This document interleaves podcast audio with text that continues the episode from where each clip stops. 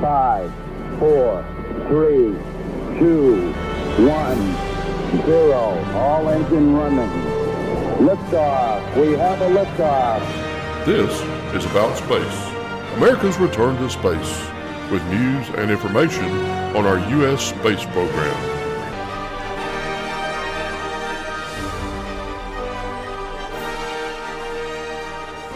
From our About Space Today World Headquarters, I'm John Gomez. The first Vulcan launch appears to be delayed, a new space observatory with a unique name, and NASA marks the 30th anniversary of the Hubble Space Telescope's first and most important servicing mission. These stories and more next, as America and the world are listening to About Space Today. Welcome aboard and meet Carnival Cruise Line's new Chief Culinary Officer. I'm so excited to take on the most sweetest job at sea Chief Culinary Officer for America's favorite cruise line.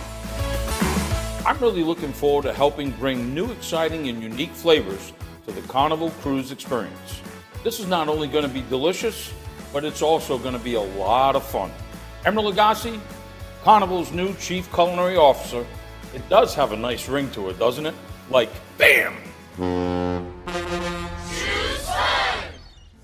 Book your fun cruise on Carnival today. Call D&D Cruise and Tours 877-747-8631. That's 877-747-8631, the official agency of About Space. And come see the Caribbean. Welcome back. It appears the first launch of ULA's Vulcan Centaur rocket will be delayed until at least early January.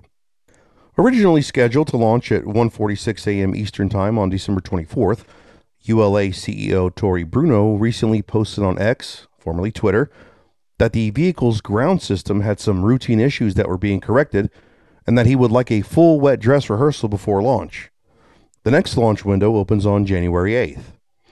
The launch delay could lead to a bit of history as Intuitive Machines is readying their Nova C lunar lander, IM 1, to launch on a SpaceX Falcon 9 rocket on January 12th. Two lunar landers launching in the same week? It looks like 2024 will be getting off to a roaring start. In June of 2024, NASA is planning to launch their next space observatory. The spectrophotometer for the history of the universe epoch of reionization and ICES Explorer, or SphereX, say that 10 times fast, is a planned two year mission that will survey the sky in optical as well as near infrared light. It will survey hundreds of millions of galaxies, some as far away as 10 billion light years. It will also be looking inside our own Milky Way galaxy for water and organic molecules in regions where stars are born, known as stellar nurseries. So, how does it work? Well, the team at NASA's Jet Propulsion Laboratory is here to tell you all about it. SphereX has three cones, which are called photon shields. They block light and heat from the sun and the Earth. That's a big deal because without those shields, the telescope's detectors would be blinded. But SphereX also needs to be cold because it detects infrared light, or wavelengths slightly longer than what the human eye can see. Infrared is emitted by warm objects on Earth and out in the universe. It's also emitted by the telescope. Keeping it cold reduces the infrared glow, which lets SphereX see faint objects that are really, really far away. The V groove radiator and the photon shields surround the heart of SphereX, the telescope. It's a feat of modern engineering, designed with incredible precision. And it looks tilted? The Cone of Fame, the Gorgeous Jewel, the Tilted Telescope, these are all part of NASA's next cosmic mapmaker. SphereX. Now that we know how SphereX works, what kind of information is it going to give us? SphereX can help us study everything from what happened a few seconds after the Big Bang to where water comes from in planetary systems.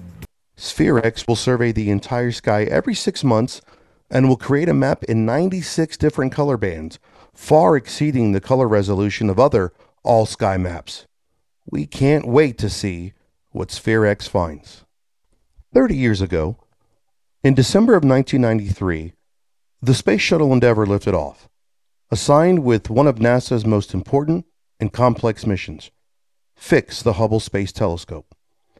Mission specialist Story Musgrave, who took part in three of the five spacewalks to repair the Space Telescope, recently talked about preparing for those spacewalks, having the right tools, and the importance of teamwork. The spacewalking is an athletic event. Okay, I got to fix this thing. What are the tools? Come up with the tools, and what is the motion of the tools? And so I look at the tools and me as a dance, like an athletic event, and I trained with prime athletes. But, you know, the people at, Goddard and, and Cepollina and, and everyone else with the right kind of spirit, it's just, it's teamwork. The crew's job was to repair the troubled space telescope's primary mirror, install a new main camera and corrective optics package, new gyroscopes, instrument upgrades, and new solar arrays. The precision involved was astronomical. Hubble had to be stable with an angular precision of seven thousandths of an arc second. This would be analogous to putting a laser on top of the Washington Monument in Washington, D.C., and illuminating an object the size of an ordinary 10 millimeter pearl at a distance of New York City, and never going off that diameter of that pearl for 24 hours at a time. This is hard, folks.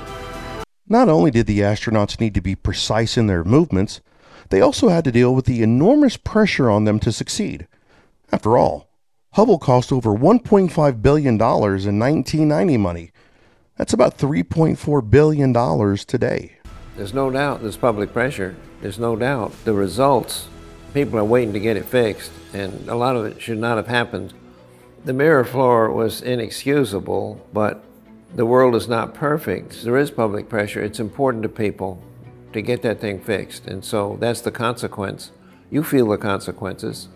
Even after all the work, the feeling of satisfaction, knowing the mission was completed, was not truly felt until weeks after, when the first photo using the new hardware was shared with the public. But it was Galaxy M100. Oh my God. what? It was an outrageous picture. I don't know if it brought me to tears or not. The Hubble Space Telescope has shown humanity the wonders of space for over 30 years and will continue to do so at least until 2030, thanks to astronauts like Story Musgrave. Make sure you check out our Facebook page about space.today for launches and landings and invite your family and friends to listen weekly. Be sure to join Space Coast news editor Don Meyer every Friday for America in Space. To all of our listeners around the world and here in the United States, thanks for joining me. I'm John Gomez, and this has been About Space Today.